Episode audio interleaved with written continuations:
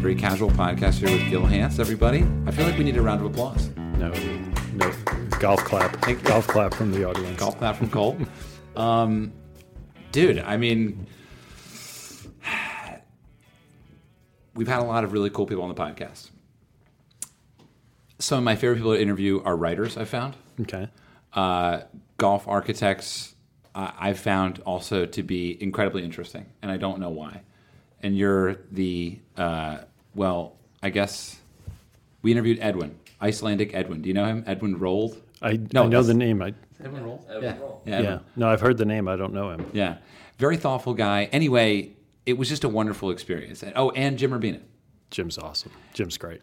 And I've just been looking forward to this for so long because I don't know. I've I have uh, I, I don't recognize you in the sense that when you see Tiger Woods, it's shocking. but I recognize you in the sense that when I see you, I just feel like I know you very, very well, even though you have no idea who I am. That was funny. I was doing a podcast with uh, the no laying up guys, and they were talking about like I was like a beetle. Like all the questions have been asked. So I don't know. I don't feel that way at all. But I appreciate the sentiment. Thank you. Sure. Well, I mean, you know, well, here's I, I need to start this. I need to get something off my chest right away, which is that uh, sixth hole Rustic Canyon. yes. I'd like to thank you. Oh, you're welcome. We need to thank Jim Wagner and Geoff Shackelford as well because they had just as much to do with that as I did. So. And Well, whoever cut the hole that one day I played it. That would be Jeff Hicks, probably Jeff golf course Hicks, you. superintendent. Yeah. It's my only hole in one. Awesome. Um, That's great. And It's that was it's getting further and further away from me though. Um, no, living in LA, I played Rustic Canyon a lot uh, before I joined a, a club, and uh, you know, I guess I mean I don't even know where to start this interview, but I guess to give some background to you, let's let's before we go into my thoughts on the wonderful golf courses you've made and public golf and private golf and golf around the world. Tell me a little bit, and maybe the people listening who don't have the privilege of knowing a little bit about you. So we're in an elevator. Who are you? Yeah, I mean, I'm I'm probably the luckiest guy in the world. I mean, to be able to do what I do, and, and and I mean, I love it. I get to play outside in the dirt. I get to create and work on some of the best golf courses in the world. I've got great guys working with me. We have a lot of fun doing it. And I mean, when you think about, you know, we always talk, talk to our guys and try and remind them our job is a game. Think about that. I mean, don't ever lose sight of the fact that it's a game. We're never too serious. Just try to make sure that you always have that element of fun and mystery and surprise that happens in golf, and, and don't ever lose touch of that. So wait, sorry. When you say your job is a game, do you mean your job is to uh, create an entertaining scenario, or do you actually mean that the, the puzzle of creating a golf course is in and of itself a, a playful environment? More the first one, but I like the second one better. that was pretty deep thought. huh? you, can, you can use that. Uh, yeah, we always just talk about that. Don't lose sight. I mean, what we're doing is is im- is important to the client. They're spending a lot of money. They're entrusting us with a great, you know, hopefully a great piece of ground or an existing club you know, is a great resource. So we don't ever we, we, understand the seriousness of that, but we try and keep things light on site. We try and have a good time with what we do, and we also try to make sure that we remember that the soul of what we're doing is about the playing of a game. Right. It's not about selling real estate. It's not about figuring out where the cart paths go the best or, you know, how can we get a signature hole or a calendar shot. It's, hey, how can we build 18 really interesting golf holes that are going to be fun for people to play? Well, and so see, this is where I think your fandom begins, right? Is where people look at you and they say, they they, they kind of want to beat their chest like William Wallace, I think, because what you stand for is the spirit of the game rather than the spirit of the business. And, and it's sad that uh, you know there's only a handful. Well, we've we've always looked at it that way, and, and, and I think the other thing is we appreciate the importance of getting the details right. I mean, I was over in Tokyo working with Neil Cameron, one of our cavemen, uh, on the golf course. One of our cavemen. Yeah, so I'll tell I'll tell caveman in a second. But we were so I'm down on my. The this the contractor had put the sod down and it was just offset, not right. It wasn't meshing up with the way the green was going to be finished. And we're seeding the green, so you need to have a perfect seam there. So I'm pulling up sod on my hands and knees, you know, scraping aside dirt with my hands. And a couple of members are playing golf, and they're like, "Oh, is Gil Hanse? Is he here? Is he here?" And I'm like, they're looking at me like. And I kind of said, "No, he's he's over on the other side of the golf course right now." But, but you get, you know, people don't recognize that you know you're down on your hands and knees. You're in a bulldozer. You're actually doing the work, and that's kind of fun. But that's the detail stuff that when you talk about it's not a business to us, it's a passion. Right. And every single guy that works with us. And so the cavemen are our shapers and they travel with us around the world literally and they're younger generally younger guys mostly single uh, one just got married and um, Have Have you worked with Ben Warren? yes yeah ben warren worked with us down in, in rio Can I just take a time out? I, I, I do this a lot. I'm sorry to digress. all right no worries Uh, I know Ben Warren. Yeah. We met in Tokyo. We've uh, he stayed at my house last week in Los Angeles. No shit, dude. We're out on number uh, what what fucking hole? I don't know. Seventh hole, okay number two. Sorry, I cursed. That's right. If it I offends you, just yeah, tell me. Answers. I'm on a construction site all the time so i've heard Check this out. We meet these kids from Scotland, and they're out here playing the Watson Cup. okay And this old guy comes over and he's with them clearly, same colored shirt. I said, Are you the captain? He goes, Yeah, I'm Mr. Warren. And I go, You Ben Warren's dad? And he goes, Yeah, David Warren. How crazy Small is that? world, Like we started, That's- freaking, like, it, it was like crazy. Anyway, Yeah. Ben has a Ben has some stories about He know, yeah, he was great. He came down kind of late in the game in Rio and, and jumped in with our guys and, and definitely contributed a lot to it. Yeah, Yeah. So he's very he's talk about passion. He's got it. Yeah, Ben Warren showed up to a round that we were playing at the Meadow Club with, uh, no joke, a vinyl golf bag that had like a centimeter of dust over it, that had about six clubs that were from each from a different decade. Wow. Anyway, That's fun stuff. So the cavemen are the guys that just move around with us, and, and Bill Kittleman uh, was the golf pro at Merion for a long time, and he works with with Jim and I. And um, he we were at, it was back in the '90s. Nobody knew who we were. We were younger guys, and this superintendent hated us. Couldn't Why? stand it because we wanted to change the world, and he was looking. He was on ah. the glide path to retirement, thinking, "I just want to get out of this job in five years." And these guys want to put fescue on bunkers and do what, and all this kind of crazy stuff. And so every day at three thirty, he'd pack up and take all the equipment and go home. because essentially, you probably make every super's job much harder. No, not always. A lot of what we do is actually to give them the tools to, in theory, make it easier by you know giving them the opportunities to have good soil under their greens, good drainage, et cetera, et cetera.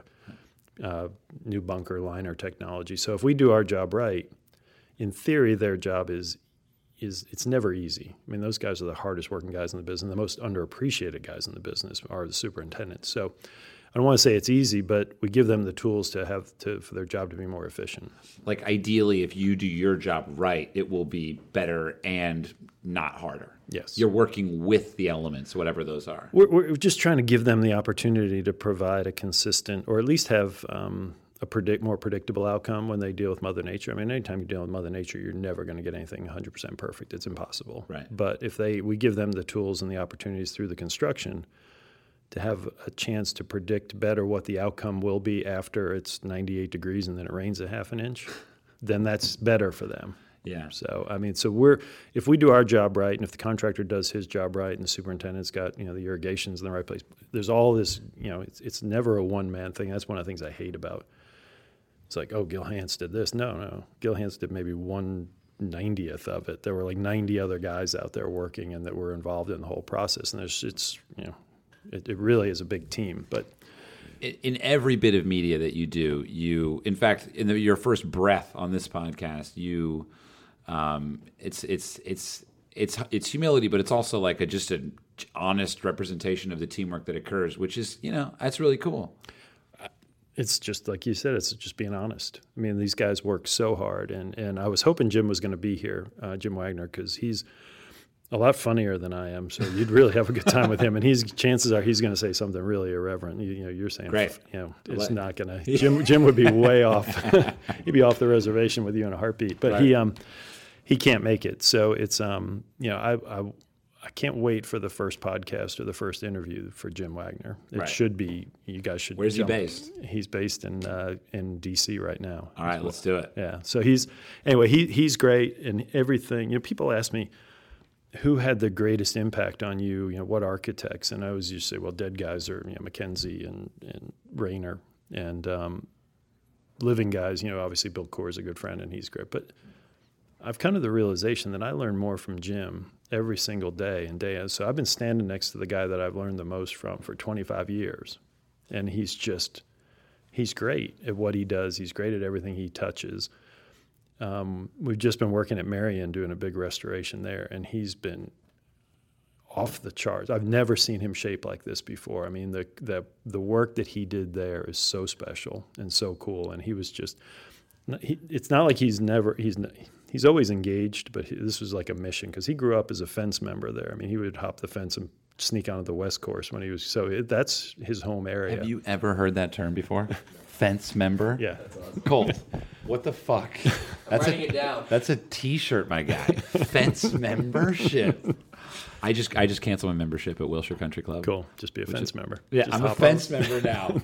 Eleventh hole is where I start, guys. There you go. so he's. I mean, and he. so he, would literally jump the fence. Yeah. As kids. I mean, back then the fence was probably a lot shorter. It was probably just easier to do it.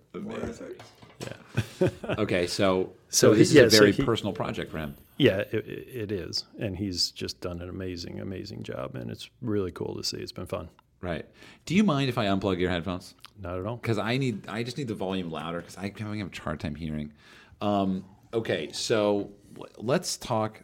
Yeah, that's way better for me. Okay, now I can hear my voice, and I can just do your voice as you talk. One, two, three, four. Um, what do people not know about Gil Hanse? Um, yeah, you should ask Tracy that question. Tracy, you want to phone it in? We got Tracy uh, on stage right here. Um, I don't know. I mean, a, lot of people are, are amazed to find out that I'm a deadhead because they think I'm fairly straight and down the middle. Favorite Dead song? Uh, bird song. Bird song. I love bird song. I don't know that song, and I was like a crazy Deadhead dude. Yeah, bird song's pretty cool. And Cassidy. I really like Cassidy as well. You know what I really like about Dead songs is they have a way of making you feel like you're on a road trip. Yeah. I don't know why. Yeah. Yeah, Tracy always gives me a hard time about. Oh, is this still the same song? Like half an hour later. Yeah, because each song has like an arrow next to it, and it's just nine songs, 22 minutes. Did you go to a lot of concerts? Uh, I did when I was younger, yeah. And I've actually gone the Dead and Company the, the, that are out there now, really good. I mean, I That's think with Bob Weir, right?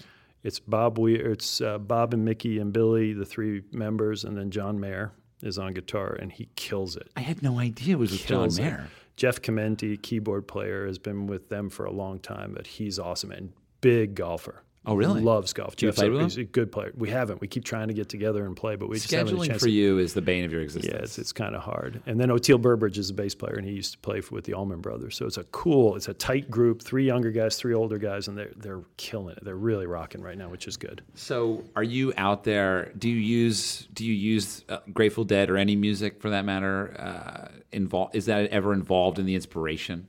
Are are you ever out there just at at dawn with some music? Yeah, always. I'm always in the machine, and I've got music going. So it's generally going to be Dave Matthews or, or Grateful Dead. And just that's kind of the, those are the bands I like to listen to the most. But I've got a fairly eclectic playlist I'll go through. So I mean, I I love music. That's kind of one of the fun things about Dave Matthews going through a bit of a resurgence. I just need to say this. Like, I don't know. Like, I was hanging out with this. I was hanging out with this kid the other day who's half my age, and he goes, "I love Dave Matthews." And I was like, "How do you even know who Dave Matthews is?" Yeah, he's getting a little bit of that. Um, what else don't they know about me? Uh, I don't know.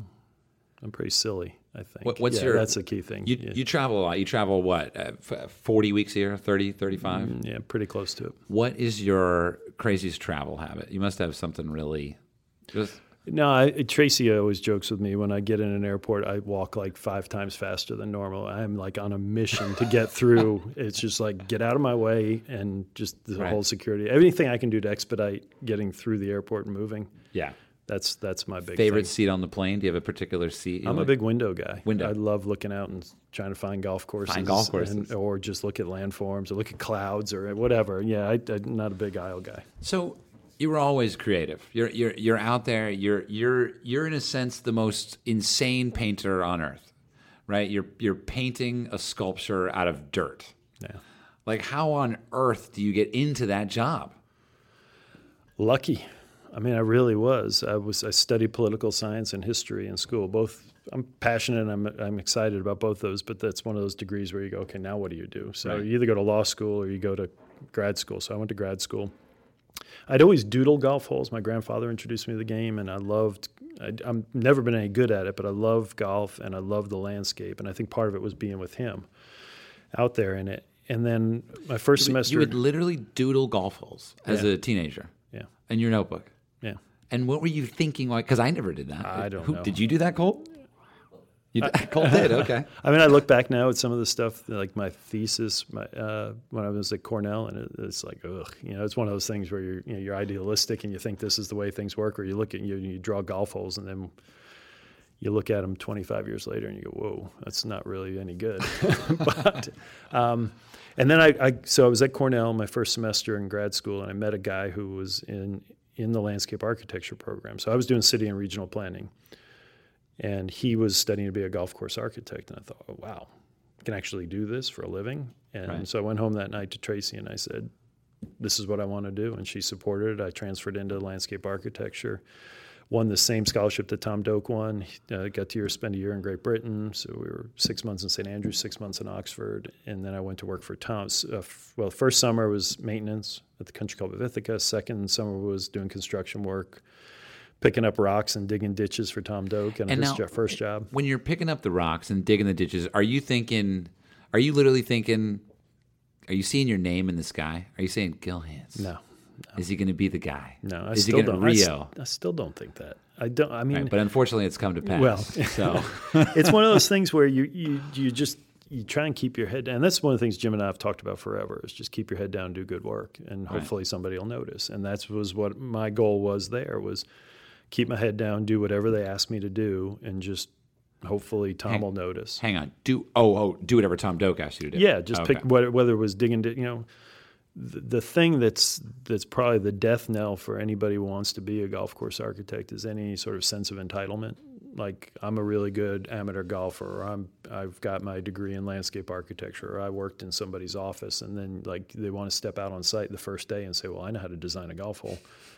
You don't. I mean, it's one of those things. Pete Dye taught Tom that you need to learn how to build a golf hole before you can design one. Hmm. Tom taught me. Pete taught Bill Coore. Bill Coore taught all his guys. I've taught all of the cavemen. We can get back to the cavemen in a second. So finishing that story real quick is that you know Bill Kittleman, the pro at Merion, he says, "Well, I need I need a shovel or a rake," and the superintendent's taking all the tools, and so he said, "We got nothing, pro." And he grabs a stick and he starts chopping into the edge of a bunker to create this lip, bunker lip for us to look at. And he smoked cigars back in the time. He takes a long drag and he goes, "Look at us, a bunch of fucking cavemen out here building bunkers with sticks."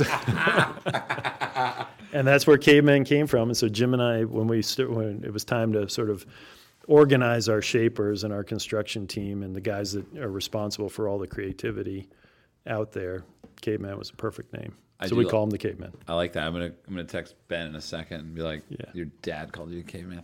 um, what kind What kind of watch are we rocking here for watch fans out there? What's it's like a Uh, nice it's watch. a Rolex, I don't know, black and blue. It's a St- GMT story behind it. Just picked it up, gift. uh, gift. Nice. Yeah. I like that. Yeah, it's nice. It's a nice, and it's been through the wars. I wear it on construction sites. It probably needs a thorough cleaning, but it's it keeps keeps running, and uh, yeah, it's it's fun. Right. What? Um, how often do you get to play golf these days? Not a lot, although I just went through the craziest stretch because our daughter got married last week, and uh, which was great. Thank you. It was a wonderful, wonderful day, and so we had friends and family in, so we got to play some golf, and I got progressively worse. I started out playing pretty well, and it just the more I played, the worse I got. But we had a good time. That's a common thing I've found. You know, if you don't play for a week or two or three, first round, great. Yeah. I think you're fo- I, I in my mind I'm focused. I'm kind of really trying and then after a couple rounds I'm like, all right, I don't need to focus anymore and then it all goes to hell. You uh, do you keep a handicap? Do you I do. Yeah, it's right now 12.1 is my index. Okay. Do you? Uh, so and and you, Pete Dye, not a great golfer. No, no, he was. He was. Oh yeah. Oh, yeah, I thought yeah, I thought he I thought No. Alice was the golfer. No, he Pete I think he played in he may have played in the US Amateur once or twice. I think he may have he, I think he. I don't want him to say that he definitely he won the Indiana State Amateur, but he definitely no. He was a good player. Well, if there's someone who's going to mix up facts and figures on the podcast, it's actually. So I'm glad I got No, that out of the way. yeah. Um, I, I want to talk about Rio. Yeah. So, so the Olympics, golf is back in after 102 years, I Yeah. think. Mm-hmm. Uh, and this is now uh, three years ago now. They, they, the event takes place, whatever. Yeah. A little over two years. Yeah. And and I don't know how much of the story is actually public. I don't know how much I've heard that's secret. Were you the guy from the beginning? No, There was someone else. It was no, it was there were eight of us who competed. A competed. You you had to you had to propose a design. Right. And and this was the most rigorous um, thing I've ever gone through prior to. Normally, when you're brought in, the the owner has like one or two guys he's thinking about, and he may ask you to sort of give you general thoughts on a routing or this and that. This one, and this was all eight of us. So you're talking about Jack Nicklaus, Greg Norman. You're talking Holy about the shit. biggest names in the business had to literally prepare full designs, full budgets, full costing, grading plans. I mean, they had to go through the entire design process without any guarantee that they were going to get the job. Yeah, and th- so this is at an expense to your company of Exactly. 50, 60, 80, 100. Well, we were we shoestringed it, so we were Good able to get where we. It was still a stretch for us as a smaller company, but yeah, I'm sure some of the other companies spent the numbers you're talking about. And then they brought all eight of us down there. We all made presentations, Individually or at the same time? indivi- uh, four a day. So two in the morning, What? two in the afternoon, then the next day two. so in you're morning. literally there. You're like it's like a fucking casting. It was yeah, it was it was intense, and I barely, I almost didn't make it because I lost my passport. No. Yeah, so I'm getting ready. How do you not? You know, you can get two of those. You can get a duplicate. Can I? Tracy, I look have at to- this. It's- I have two because you know sometimes you're getting a visa for somewhere else, Yeah. and then you got the second one. Okay. Well, I may need to do that Just now. saying. So yeah, I, I literally got into Rio. Had a one o'clock. Our presentation was at one o'clock. I got to the hotel at eleven thirty. Choked down a sandwich and a coke, and tried to kind of get dressed and take a quick shower. And Were you hon- nervous? No, honestly, it was maybe the best thing that ever happened because I was worried about getting there. I couldn't think for a second about how am I going to do in this presentation? How's it going to go?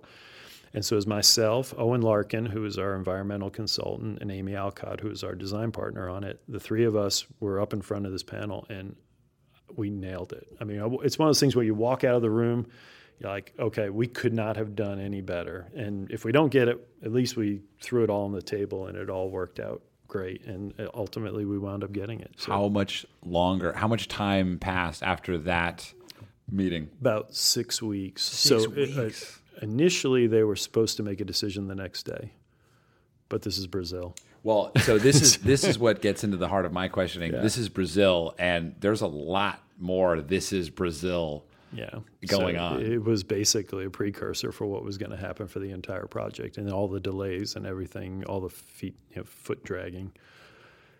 Now, I, I don't want to put you on the spot, but there must be a story that you can at least maybe not take credit for. But I mean, some crazy stuff happened.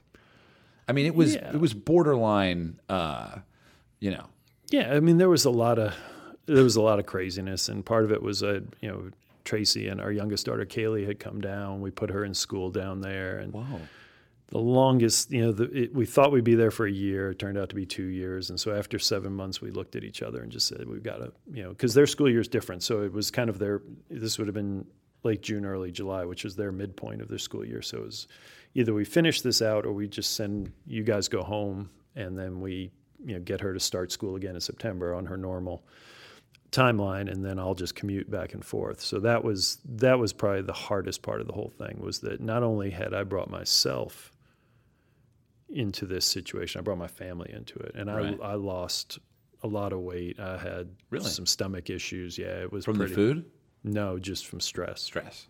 And I'm a pretty chill guy. Yeah, you're even. as as yeah, I'm, I'm probably too old to even say that. Can't use the word chill. No, you Um, it, Joe. It's good. It's good. It's coming. It's becoming uncool again. So you okay, good. it. So uh, perfect. Um, it's a dad line now. Yeah, hey, yeah. by the way, Yeah, you guys are chill. yeah. Um, so it was, yeah, and uh, it was it was very stressful. But I was it was mainly the main issue was that we knew what we had to do, and we were not being given the resources to do it. Right. And you're just standing there going, "All right, listen, this is a fairly important golf course to get done, and there is a hard timeline on this. We can't just waste time here." I- the rumor that the there were some knives being used that were stolen from a restaurant to cut the sod? Is Yeah, this that's what- true. Can you tell me that story? So we, um, the the landowner, also owned a hospital right next, right across the road from the site, and so we would eat lunch in the hospital hospital cafeteria every Whoa. day. yeah, That sounds kind of grim. it was pretty grim. Every uh, beef stroganoff, whenever it was beef stroganoff, we were like fired up. It's See, like now, yes, Like this is so interesting to me. So so here every every golfer on planet Earth, here's your name, and all they think of is Emirates first class. No, no. They think fucking lunch with you know um, whoever. No. But here you are in a hospital eating Cafeteria. Hospital Eating, eating Brazilian food, whatever would come out, and then and literally we took we had no knives to cut the sod. They just so we grabbed some steak knives from the cafeteria and stuck them in our backpacks and left with them. So we at least had something to work with. And and now the people that are cutting the sod are not professional. Uh, you know, No, I mean these guys. I mean, part of what I mean, the people that worked with us on site were terrific. I mean, they were earnest. They were trying to do, but they had never.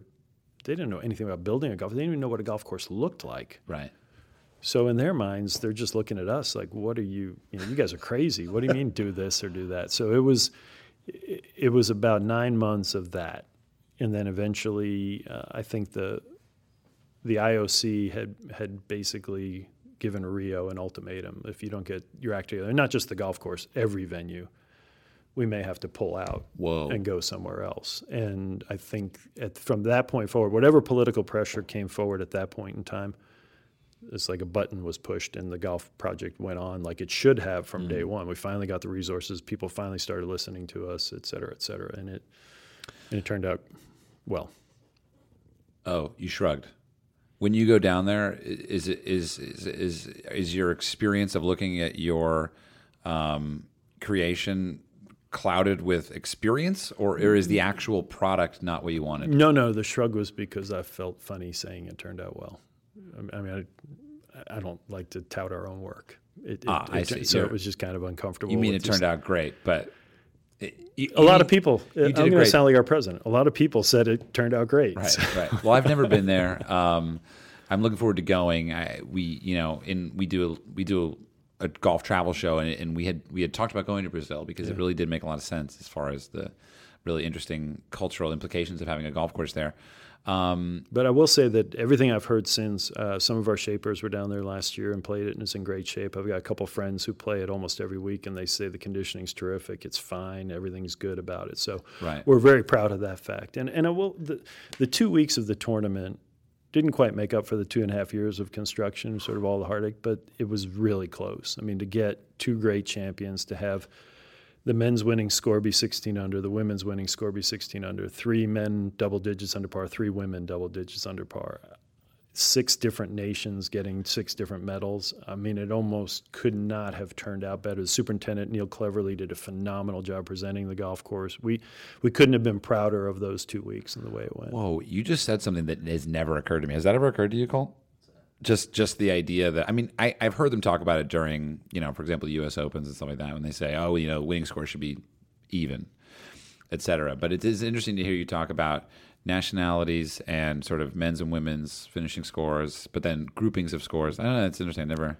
Yeah, well, That's because a lot, because a- yeah, a lot of what was talked about was how are you going to design a golf course that is going to be equally challenging for the men and the women. Ah. You know, where and, and most people say, well, you just move the ladies up. Well, no, because if you- if they wind up hitting to the exact same landing area as the men, well, then the men are hitting a seven iron and they're hitting a five iron or a hybrid.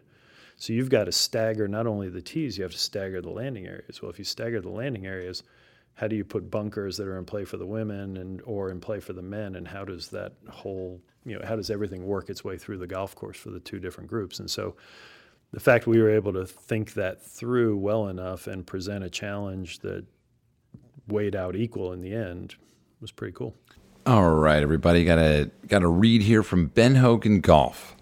When legendary golfer Ben Hogan founded his equipment brand in 1953, he proclaimed his products would offer, quote, the best performing design, the best feel for contacting the golf ball, and the best eye appeal. Hmm, I like that, eye appeal. Today, 65 years later, the Ben Hogan Golf Equipment Company remains committed to delivering a superior product line. And thanks to a unique factory direct business model, Ben Hogan handcrafted, custom made forged irons, wedges, hybrids, and utility clubs are available for hundreds of dollars less than golfers would pay for competitive products through traditional retail stores. Backed by risk free demo and trade in programs, golfers can enjoy best in class golf equipment, including the acclaimed Fort Worth black and white irons, edge irons, or the popular equalizer wedges, all developed and manufactured using Mr. Hogan's proprietary club building process. That's right, tour quality custom Ben Hogan golf clubs for a fraction of what competitive products would cost at retail. Don't pay unnecessary middleman markup. Visit benhogangolf.com and use the discount code ERIK for 10% off your order. Visit benhogangolf.com and play with the quality and craftsmanship that Ben Hogan Golf Equipment is famous for. That's benhogangolf.com, discount code ERIK, E R I K, for 10% off your order. Check them out. Adidas golf shoes, y'all. Uh, my favorite pair, I'm going to go with Adipure. I like the Tour 360 knit. Yeah, the knit one. Check out what DJ's wearing and get into that, my guy. Nothing compares to a pair that I wear on the course every time I play. It's true, y'all. I don't miss not being able to wear any other golf shoe because contractually I can only wear Adidas at this point. But the truth is, I couldn't imagine a better situation. And you know what? A little behind the scenes, I went to Adidas and I was like, look, guys, let me not wear any other golf shoe ever. And they were like, yes, sir. And I was like, yes. And then my agent was like, this contract is signed. Anyway, now all I wear is Adidas and I couldn't be happier. Comfort and stability is hard to find in golf shoes, but Adidas delivers every time. Quite literally every goddamn time. I've worn I've had so many friends tell me how comfortable their golf shoes are, how uncomfortable their golf shoes are, and I always tell them buy Adidas, Boost, and my guy. Get into the Boost, y'all. Literally. It's very easy for me to talk about them because I actually like them. You can't beat Boost. It's so comfortable. So basically, Adidas golf shoes, and then there what? There's basically Adidas golf shoes, and then there's every other brand. True facts. No comparison. Adidas golf shoes every time, my guy. You can buy a pair at your local retailer or visit adidas.com and go to the golf section. Because where else do you want to go on adidas.com? You only want to go to the golf section to buy golf shoes. Also, follow adidas.com. I'm sorry, follow Adidas Golf on Instagram, Twitter, or Facebook for all the latest news and releases. Oh, big update. Hey, Sklar Brothers here, Randy and Jason, and we have a couple of podcasts. If you you know them or you don't know them, check them out. We do View from the Cheap Seats, which is sports and comedy, and we have a podcast called Dumb People Town, where we break down stupid behavior done by stupid people in this stupid world of ours. It is hilarious. Check them both out, and now check out this podcast. What, what let's switch a little bit. So so you are kind of if if if you're a part of the X-Men, right? Right? You've got you got a crew. Uh, you're all kind of engaged in the same fight. You're waging a war against whatever happened in a couple decades ago. Right. You're you're you're kind of there's this movement in golf course architecture towards the past, ironically, or, or towards minimalism. Like, why is that? Why is that happening? And or why did it not happen? Or, or what what or what do you think is the most interesting part about that aspect? Well, I think part of it is that when Bill Coore and Ben Crenshaw did Sandhills, it it was the first sort of prime example of what minimalism could be on a on a great great site. I mean, Tom Doak was was doing it before Sandhills, but not on a great site. Hmm. And once Sandhills hit and clicked, then that led to Bandon, and then that led to all this sort of destination golf or finding great sites. For the longest time, people weren't finding sites for golf courses to build great golf. They were finding sites for golf courses to build an amenity hmm. for something else, Housing. housing Pebble Beach. primarily. Yeah, I mean, you, when you look at it from that standpoint, that's where I think golf went wrong. And then you also look at you know the architects of the golden era didn't have the implement they didn't have bulldozers or you know backhoes or big trucks or pans they couldn't move the dirt well Golden era specifically, sort of teen, you know from 1900 to 1930 Okay. mid 30s pre, and pre-steam uh, machines. right Okay. and so after that after the war after world war ii the golf architects at that time it was almost a counter reaction to well these guys did all this stuff at very minimalism. We're now look at us we're a big big country. We just won a great war. We've got all this equipment in our hands. We've got all this machinery. Let's change the landscape to fit golf instead of fitting golf to the landscape. So they were like the Pete Dyes of their of hundred years ago. right and they they started that progression And this of is characterized by uh, more Robert Trent Jones, I think, in that that era. Um, yeah, I think he would probably be the primary one. And Pete Dye was a bit more of a reaction to that, building smaller.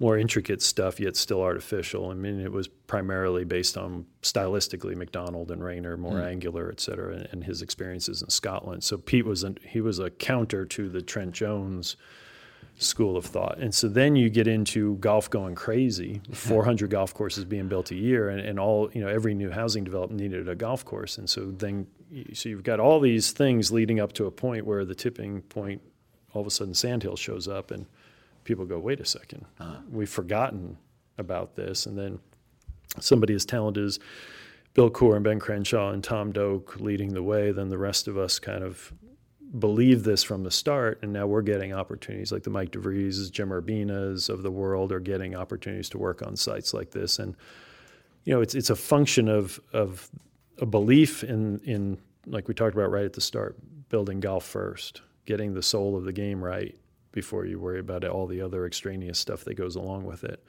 and if you're focused on that and somebody gives you a really good piece of ground to do that on, the results should be good. When when you look at Sandhills as maybe a lesson or something, or, or I don't know, maybe I never realized that Sandhills was kind of a, you know a stake in the ground on some level. When you you know when you think about golf in Scotland versus golf in America, does Sandhills have any um, example there that we can take away as as potentially a, a, listening to this? Well, I think the roots of the game at Sandhills and what they're what they were attempting to do were all founded in Scotland. I mean, it's just that belief in golf and the game and the elements and being out in the wind and the the rain and battling not only the architect but battling the terrain, battling the the elements. That was a key part of it. But Sandhills and different from golf in Scotland, and part of where I think the American game went wrong. I mean, the two main things I think is that it became uh, an exclusive game in this country, where you know even Sandhills is an exclusive private club. I was driving by. I tried to go to the bathroom. They said no. No, so there you go. um, and and then golf carts being the second. You know, two things that we've introduced to the game that I don't think ha- are at the heart and soul of of the game of golf as it comes from Scotland. Whereas Scotland, your membership in a club is primarily based on where you live. I mean, if you live in you know, our dearest friend Graham Lenny at Crail, if you live in Crail, you can be a member of the club whether you're a lawyer, a judge, or a plumber, or a, a you know a dishwasher. It doesn't matter what your social standing is, or your because it's affordable and it's it's there for golf. It's incredibly affordable. It is, and that's the way it should be. So I think, with the exception of that sort of private club model, Sandhills is it's a great it's a great throwback design wise for, for Scotland, and it, and it certainly embraced the, the spirit of the game. How do you? Yeah, go ahead, take a drink. Um, that's a, I'm a soft spoken guy. Usually I kind of run out of steam, but I'm I'm enjoying this. this is good, man. No, this is you just hit on something very near and dear to my heart, which is uh, you know I was a member at Wilshire for three years in L.A. Great course, whatever. Great, great membership. Went to Scotland now five times. Colt and I went for two and a half weeks uh, in September.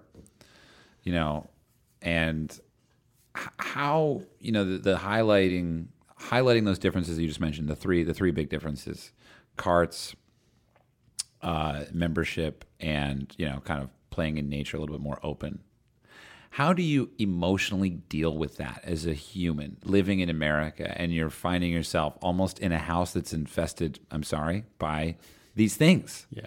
right? How do you deal with that? Because I, I deal with it, and I can't make it out to Rustic Canyon every fucking day. Yeah. I can't make it, you know, like I can't, you know, afford to join LACC tomorrow. Well, we get to, uh, I mean, from our standpoint, we try to design golf courses that are easily walked. Um, let the train, let the transition from green to tee be really simple and really accessible. Uh, work with the terrain as opposed to against it. That's, Those are two things that we work with. We really, really try hard to make all of our golf courses walker friendly. I get it that some people need a cart to play golf, and I would never begrudge them that opportunity. But so many people do it just for convenience, Yeah. and that's not right.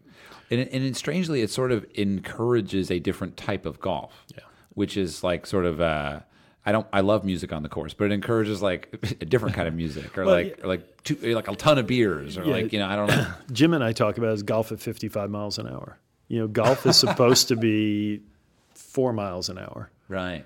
And you're supposed to feel the ground under your feet and, and be in touch and contact with the golf course and, and your shots. And when you're just moving through that landscape, you don't notice the subtleties, you don't notice the nuances, you don't notice a lot of the things. I mean, every almost every square foot of a golf course that we build, somebody's given some thought to it, or it's just you know, or at least put their hands on it to to make it work. And so I think you know, if you're not observing that, you're missing a lot of the picture that was been, that was painted by Yeah. by all of us. So I think that that's that's unfortunate uh, when when people play golf that way, unless they need to. Is there a way to fix that? No. There just is no way. It's incurable. It's treatable, but not curable. it's so ingrained in the golf culture in this country, and it's so ingrained in the golf economy in this country, which is probably even not. It's more important to why it won't happen is because everybody, a lot of clubs, a lot of courses rely on cart revenue to make up the difference, and they're not ever going to be willing to give that up. Well, and even you know, sp- pace of play. I, I'm not. I I think you can play just as fast walking if the golf course is set up. I mean, if you've got to, you know, go between houses to get from, you know, go a quarter of a mile to get from a tee to a green, then you're right. But Right. You're moving. You know, if you and I are in a cart and you've hit it left and I've hit it right, well, now we got to go left and we got to go right to Yeah. get to to that, as opposed to you going your way and me going mine.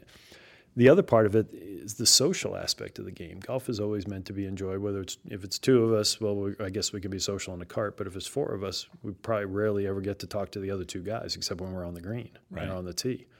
Whereas if you're let, you know, you, you wander, you talk to the people who are playing close to where your ball is, and I think that's hopefully you're in the, you're out in this beautiful landscape playing this great game with people you want to be with.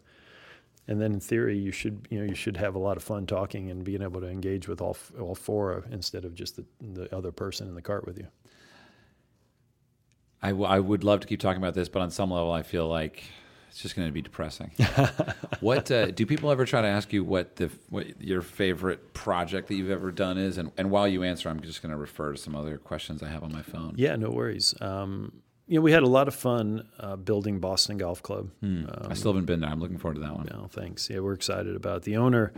Uh, owners gave us uh, a great landscape to work with. It was earlier on in our career, so we had a little more time. Um, and the owners were, they definitely said, take all the time you need, which was great. And uh, what, does that, what does that mean? Take all the time you need? Is that is that is that what does that turn into? It turned into a two-year build, Solid, Yeah. As opposed to a average. year and a half, probably in that climate, because you can only you can only seed grass up until like early September and get it to catch before it gets too cold. So we took two full seasons, and there was literally a golf hole. The 14th hole was the one hole we couldn't solve. It was, you know, it was not a natural piece of ground. and We needed to build something there. We even brought Bill Coore over. He came over from Old Sandwich, and we just walked it. And like, Bill, what do you think? And he he unlocked it. He said, "Well, what haven't you built yet? Think about that, and that might be where you start." What does he mean? What haven't you built? You mean what what is on your bucket list as a designer? No, no, there's 17 holes already built.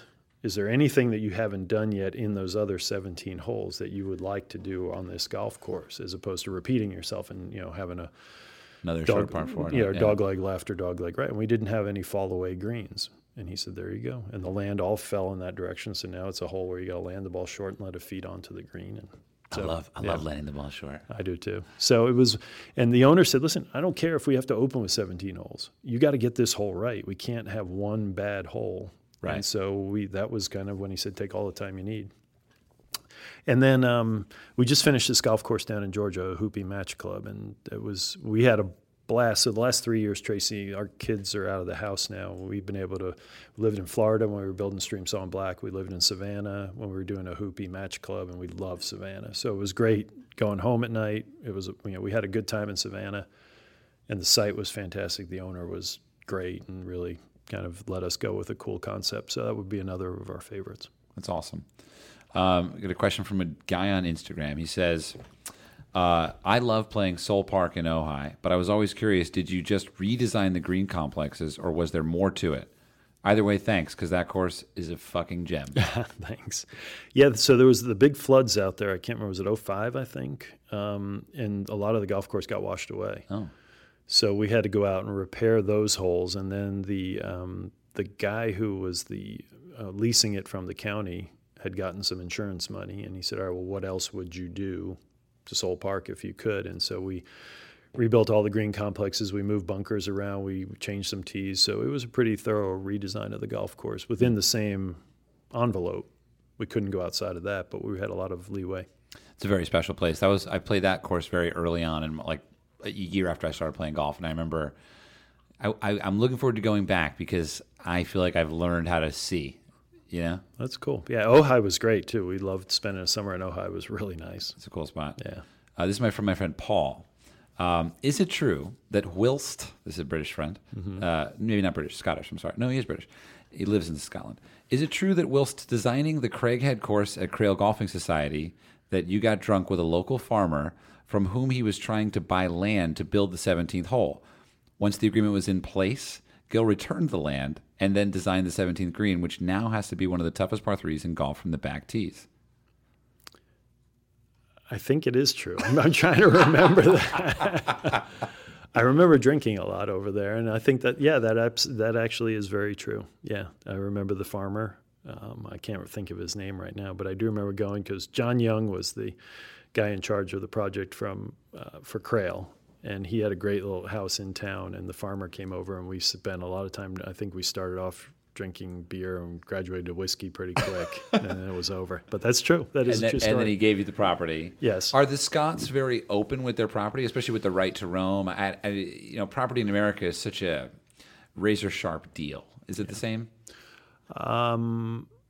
I remember him being accommodating, but the the Scots have a reputation for being shrewd, and it wasn't it wasn't like a slam dunk. Right. I can't remember what he got out of it, but he, I do remember him. Yeah, because there's so right behind the 17th green is like a, there's a listening post or some kind of uh, electrical deal for uh, the Navy.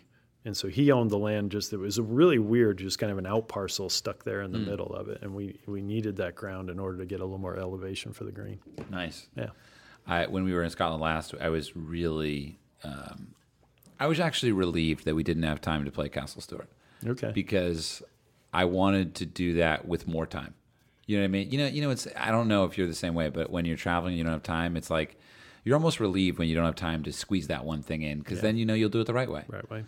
You might talk about good projects. That was another great one. Mark Parsinen, who was our design partner and the owner of Castle Stuart, we learned a lot from him. That was a really cool team because he's he is as intense from a planning and and I mean he's just super type A.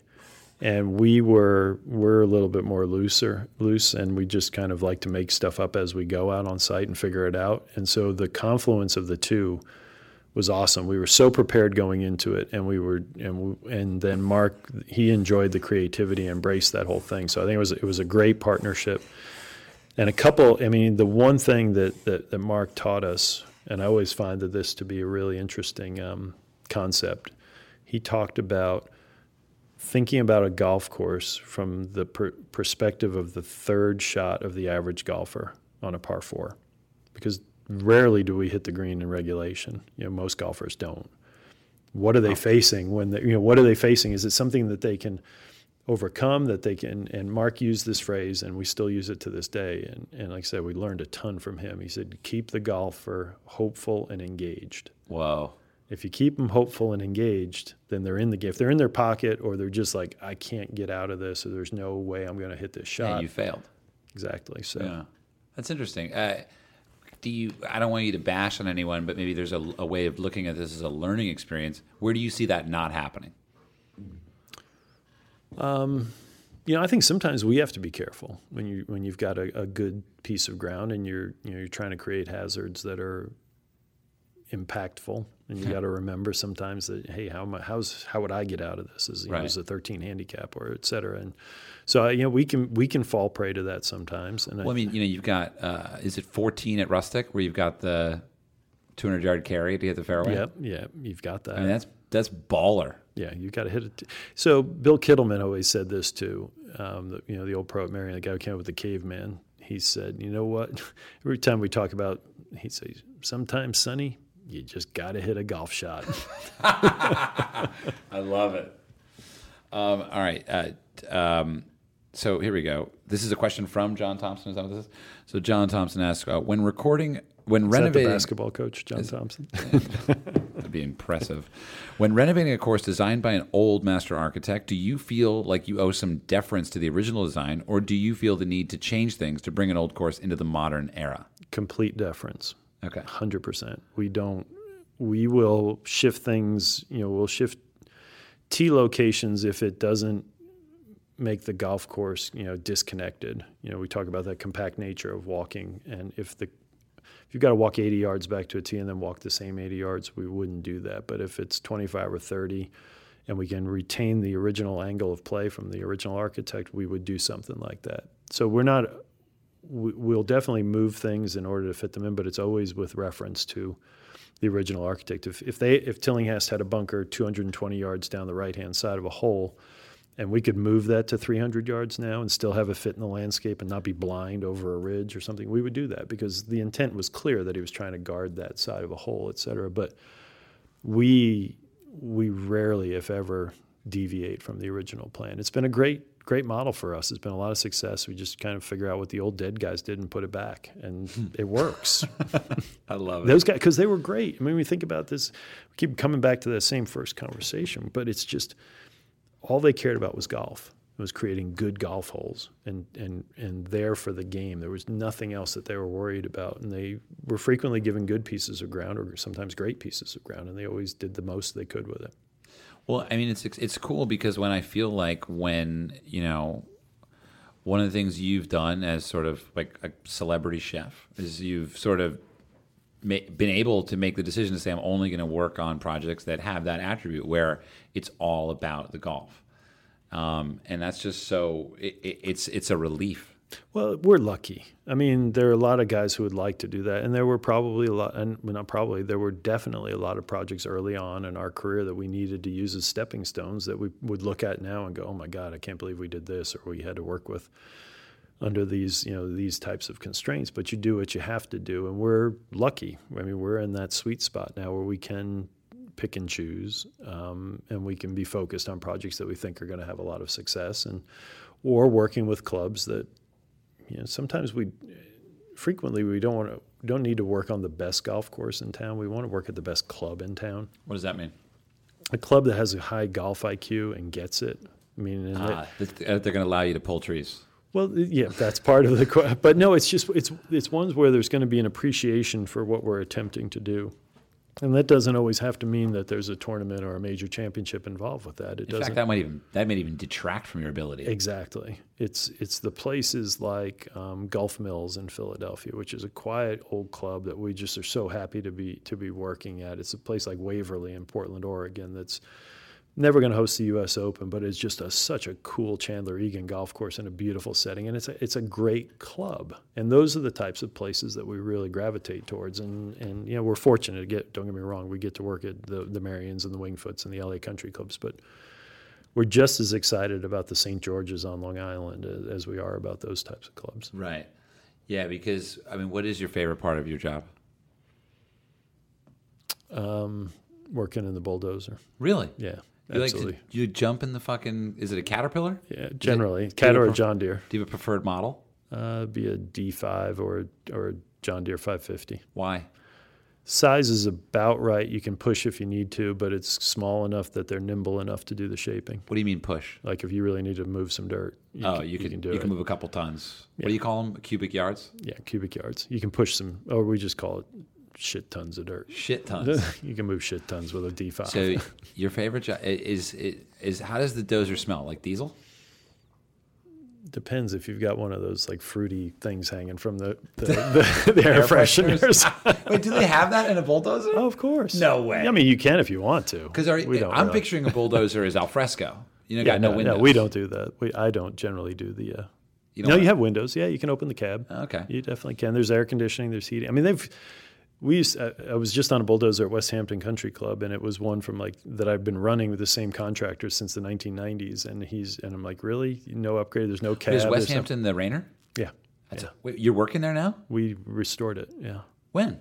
Uh, about five or six years ago. Oh, okay. You, I thought you meant just like as in this. Oh summer. no, no, I'm working there now. We're doing. Uh, sorry, we're working on their uh, practice area. dude, that place is cool. Yeah, it's a neat spot. I got really shot out there spot. without having any idea what to expect, and I was like, "This course is different. Who designed this?" I'm, I like to not know shit. Yeah, and they're like, "This all guy right. Seth Raynor." I was like, "This thing is amazing." You will never find. I dare you to find somebody who plays a Seth Raynor course and goes, oh, "I hated that." Fox Chapel.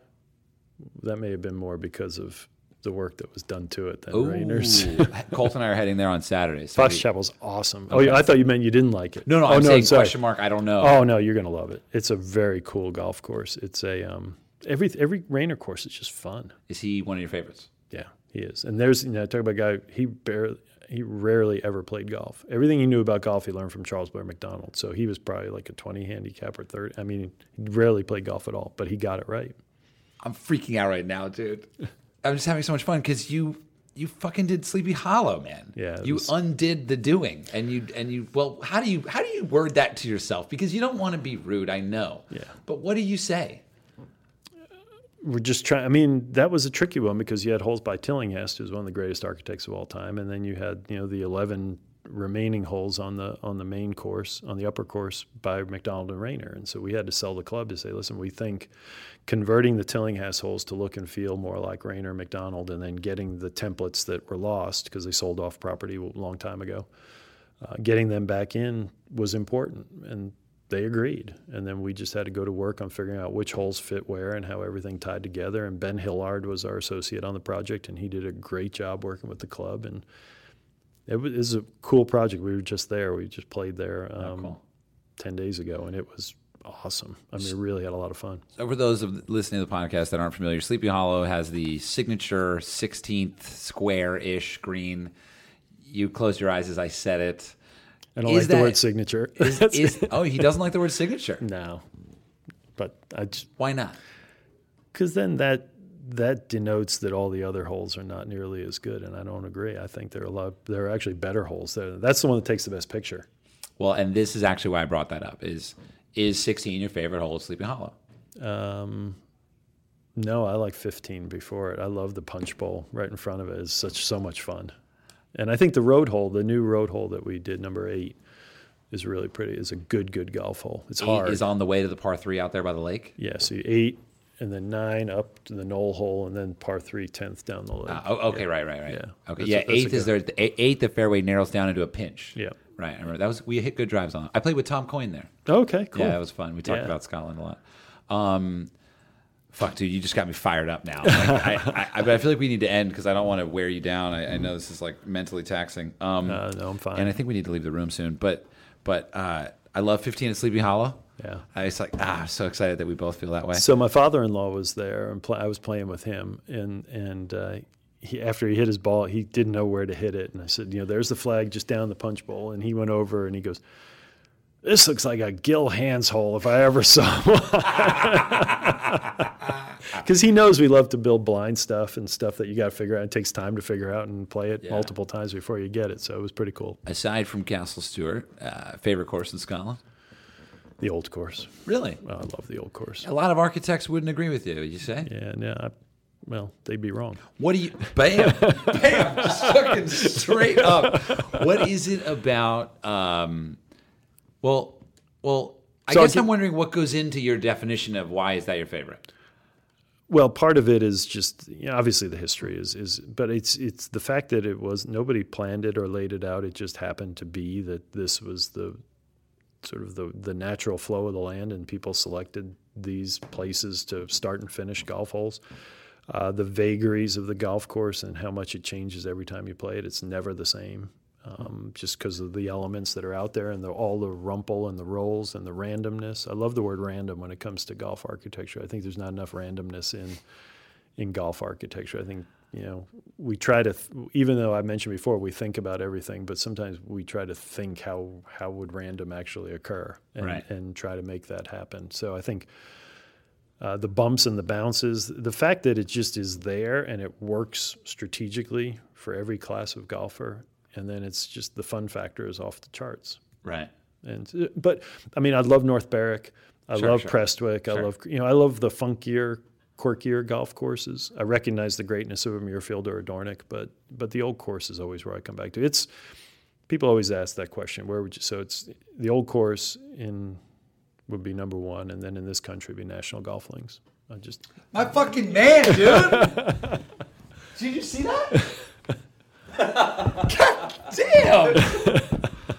Ah, fuck. because I'm telling you, it's just it's about fun for me, and it's about just you know, every time you play national, it's just a different experience, and it's just it's. Yeah. I always walk off there with a huge smile. Tracy always kids me. I, I almost get shaky when I'm going to national because I, I just get like nervous and nervous excitement of going out there. Because your car's going to get scraped on your way through the gate. yeah, maybe maybe my pickup truck is pretty close to getting scraped going, but it's just it's that anticipation and just every every round there is magic. What have you learned anything specifically from national that you brought with you into Scale.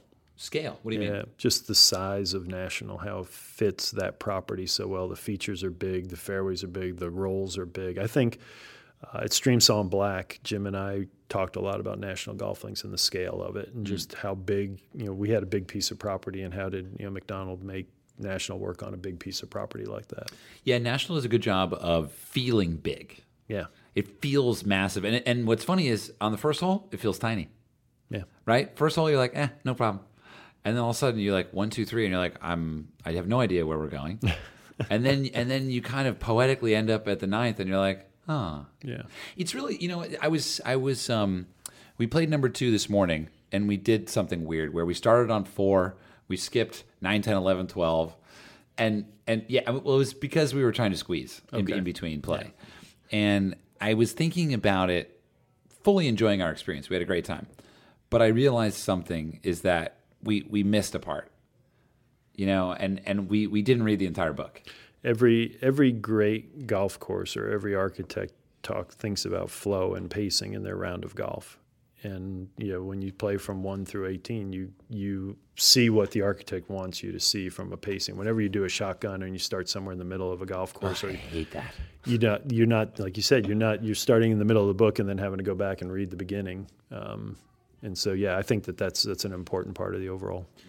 we um we uh we played with the maintenance crew this morning essentially because Okay. we didn't really we didn't really want to jump ahead and so Gotcha. they were watching us kind of hit our sh- and, and it was just a fun time and we were and we were kind of we played extra slow almost Okay. but anyway We've done that on course number two when we were living here. Yeah. Uh, you know, because fact, you yeah. eventually you catch up to you know you catch up to the guys who are teeing off on ten. Yeah. So you got to you get to the ninth hole and you have to wait for a half hour if you play too fast. So and you did you, have you played with no pins uh, I have.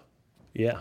Actually, we have in the evenings um, when they pick the pins out. So when we were building course number four, I mean, it was what a great luxury to have number two here and have the the resort, you know, be accommodating to letting us all of us go out and play whenever we, not whenever we wanted, but you know, frequently. And so there were some evenings where we'd be just like, hey, let's go out and knock out as many holes as we can. On, and the pins were already they were gone. Yeah. And it was just fun. It was like liberating. and when you say um, walk out you're you're the the the beginning of that sentence that you didn't mention is walk out of Donald Ross's house yeah, his cabin Was, um, yeah, we had the great great fortune. I mean, we, we've been really lucky in, in a lot of what we do, but per, perhaps the most meaningful thing that's ever been extended to us was the opportunity to live in Donald Ross's house. I mean, to have that opportunity and work right next to course number two and to be you know have our name associated with pinehurst and all the greatness that goes on here et cetera et cetera is it's a, tr- a tremendous honor Did you have any specific takeaways from being in Donald Ross's, um, you know, uh, where his footsteps were? I don't know where where he lived. Well, everybody kept asking if we saw his ghost or do we want to meet, you know, and I'm like, no, we didn't, and no, I don't. if you, I mean, why would I want that to happen? So, um, yeah, I mean, it, there there was definitely a tingle when you'd go, I'd go in the evenings sometimes and sit in his office and work on plans for our projects, and that was very very cool. Yeah, I saw your pretty special. plan in there. Yeah, That was cool. it's um it, it is an amazing experience. And when you talk about again courses that are fun and the cradle, I mean we're going to go play the cradle here in a little bit. That was a blast. Yeah. I mean talk about liberating and not worrying about shot values or how's you know the drive going to land and what's this the blah blah blah and is this green receptive to a four iron. That was just hey let's build however many, and it turned out to be nine fun holes we can build and have them be compelling for a good player who's going to be like grinding, trying to make, you know, birdies and pars, yet eminently playable for everybody else. And it's one of those things where it's probably the most successful thing we've ever built when you get down to what it was intended to do. And we're probably going to go out there and see a bunch of guys hooting and hollering and drinking beers and playing barefoot. And we're going to see kids running around and we're going to see old guys out. I mean, it's just, every night we'd come in from work on the uh, on course number four, and to see that packed and to see the putting green packed, it was like, wow, this is this is really what golf should be about. And uh, you got to applaud Pinehurst for stepping forward and putting it right at the front door of the clubhouse. I mean, Yeah. it's not like it's hidden, tucked away somewhere. I mean, it's right there. Yeah, that is that. That was was there an option there, or was that just it? That was it. That's what we that- talked They're about. like, And this is what you got, yeah, and we said, fine, we'll take it. right? What um, I think we can uh, we're going to try to end up. Uh, uh, wh- why? One of my favorite golf quotes is Mackenzie, right? Um, the successful. Uh, you know what I'm talking about? It's on, it's the plaque on his house across the It's like the successful uh, avoidance of the successful navigation of obstacles, i it, leading to the feeling of success is why people play golf. Right. Do you have a take on that? On not that quote, but do you have a take on why we play golf, other than enjoyment or something? Is it is there some deeper fulfillment as a deadhead, right? As a as a mystical creature that clearly has read Golf in the Kingdom at some point in your life. Mm-hmm. Why on earth are we out here? I I do believe that it's the it's the closest approximation we have to any sport. You know, I don't mean killing things, but you know, sport where you're in nature, and you think about the the landscapes with which we play in this game are so varied and so diverse, one from the other to the other to the other, which doesn't exist in any of the games that we play. And I think it's that sense of conquest and overcoming hurdles in a in what is universally regarded as a beautiful setting. You heard that even people non golfers don't ever say, "Oh, golf courses are ugly." They was like, "Yeah, they're beautiful." I don't agree with the water and fertilizer, but they're beautiful. um, and I think you get to that point where there's just so much beauty out there, and if the golf course is properly maintained and properly designed, there's just this magical thing that occurs. And and every night when we turn off the machines and there's the sun, the angles are right, and you it's quiet, and you get to reflect on what you built that day or what you created. That's the most magical time for us as designers and shapers, and just you know, there. I can't I can't tell you how peaceful that is. I mean, you're sitting in a machine that's just vibrating and violently pushing earth and ripping into the ground all day long, and you're then trying to finesse certain things. And then when you get off, and that quiet is just, it's the most beautiful thing. And seeing, you know, if the light's right and the day's been a good one, there's nothing better in life. So going back to what we said earlier, kind of about which game were you referring to, uh, the game of golf or the game of making golf? Because for me, my experience as a filmmaker is um, I really I love playing golf, and I always did. When I st- I only started recently, but I, I fell in love with it madly. But then I found that I actually had more enjoyment out of filming things around golf. That was for me almost like a that was the real trip for me. Is that the same for you? Like like like like if someone was like you can't design golf courses anymore, but you can play Pine Valley, Augusta, Cypress, you can play your favorite 50 courses every day for the rest of your life. I feel like you would say no. I feel like you'd rather create the way you do. Yeah, yeah. There's something really special about that, but it's within the context of the golfing fraternity.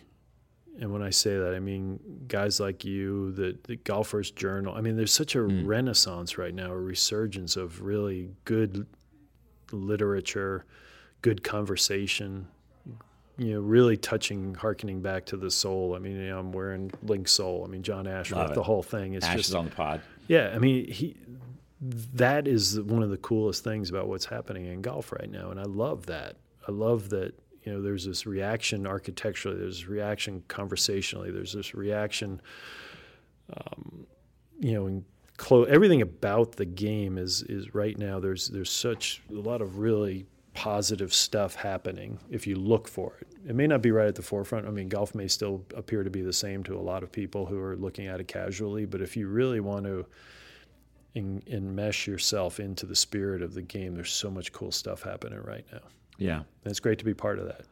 I was about to end the podcast, but then you just made me think of something else. How about this, Gil? All right, we got you got Goat Hill, right? Yeah. Great spot. John Ashworth, you just brought him up. We've got uh, Harding Park, right? You've got Bethpage Black. You've got Torrey Pines. What the fuck? Where is it? Where is it in L.A.?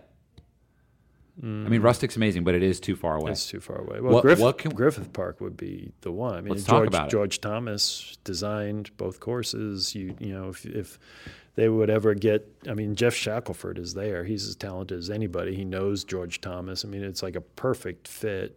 Um, How do we do this? Let I want to. I want to help. I want to do. I want to do whatever I can. All right, Because I I started at Wilson, okay, let's get Shackelford. and now I'm going back because I canceled my membership. we got i mean we've I, the, the opportunities there. I mean we're involved in a project and it's been it's had a, an incredibly long fuse but anything associated with city politics and city government will have that. It's cobb's creek in philadelphia. Hmm. I mean it was regarded as one of the top public golf courses in the country when it was in its heyday and it's just deteriorated and it's been chopped up and et cetera et cetera. But i mean you're talking about the guys that designed it. Hugh wilson from Merion george crump was out there from Pine Valley, Right. tilling it. All this whole Philly school of architects, all contributing to build this great golf course for the city of Philadelphia. And we're hopeful we're going to get it back soon. But that's something like that needs to happen in, in Los Angeles, and it Let's can. it. And there's great, all kinds of great examples. we, let's let's get on that. I was just I was given a piece of paper that says "need to wrap" with Okay. W. so I think this room is being taken back. But if right. you want, we're gonna if you're if you're not satisfied and you want more of this podcast, Gil and I are gonna go play golf in a little bit. It's gonna be on YouTube. Uh, probably, you know. Thanks for joining me, man. Oh, this has been cool. It's I've been really cool. enjoyed it. I really Thank you. appreciate it. Absolutely. Have a great week, everybody. Thanks for listening. And uh, Gil, are you on social media? I don't think you are. I do Are you? in Instagram You do a little Instagram. at Gil underscore Hanse. All right, I follow you. You don't really post that much though. No. He's kind of just listen to just listen to Dick's picks. Just That's listen it. to Grateful Dead. hey, check him out. Go play his golf courses, and um, you know, DM him on Instagram. Maybe he'll respond. All right, thanks, man.